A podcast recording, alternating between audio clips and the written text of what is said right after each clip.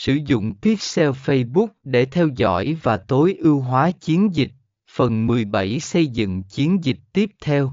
Dữ liệu từ Pixel không chỉ giúp bạn tối ưu hóa chiến dịch hiện tại mà còn giúp bạn xây dựng chiến dịch tiếp theo dựa trên những học hỏi từ chiến dịch trước đó. Bạn có thể tạo các chiến dịch mới với mục tiêu chuyển đổi cụ thể dựa trên dữ liệu pixel. D.